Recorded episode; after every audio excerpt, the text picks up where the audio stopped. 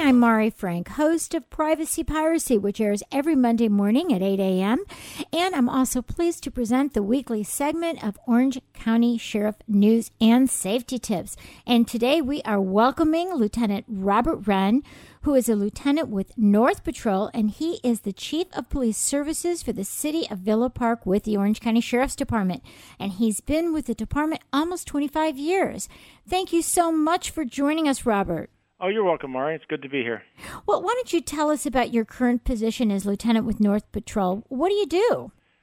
Well, North Patrol covers uh, all of the unincorporated areas of the county, essentially north of Irvine. So the canyons, North Tustin, El Modena, parts of Yorba Linda, Anaheim, Midway City, Rossmoor, Sunset Beach, those are all parts of North Patrol, as is the city of Villa Park.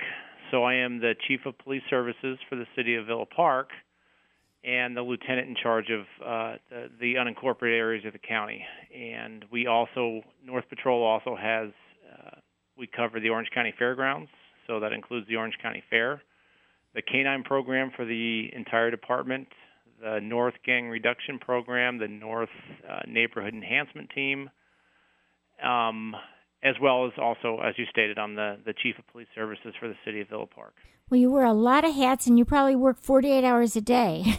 it sounds like a lot of work. It seems like I'm here um, from from sun up to sundown. I bet.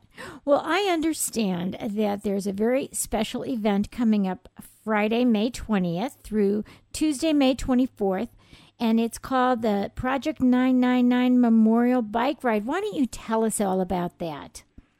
Project 999 is a fund that takes care of the families of deputies and officers who are killed or severely injured in the line of duty in Orange County. And those funds are exclusively uh, for that purpose. And over the years, they've they've been used to build uh, handicap access ramps for a, a deputy who was severely injured on duty. They com- actually completed a, a remodel for a police officer who had started the remodel remodel and was was killed unfortunately in the line of duty before he was able to complete it. Um, and it pays for various expenses for officers um, who are killed in the line of duty. And the 999 Memorial Bike Ride is a bike ride that uh, we raise money to support that fund. Well, that is really wonderful. What a, what a great thing that, that I know you spearheaded that too. So we're going to have you back again to tell us more about that. But why don't you give the website? The website is uh, project999ride.org.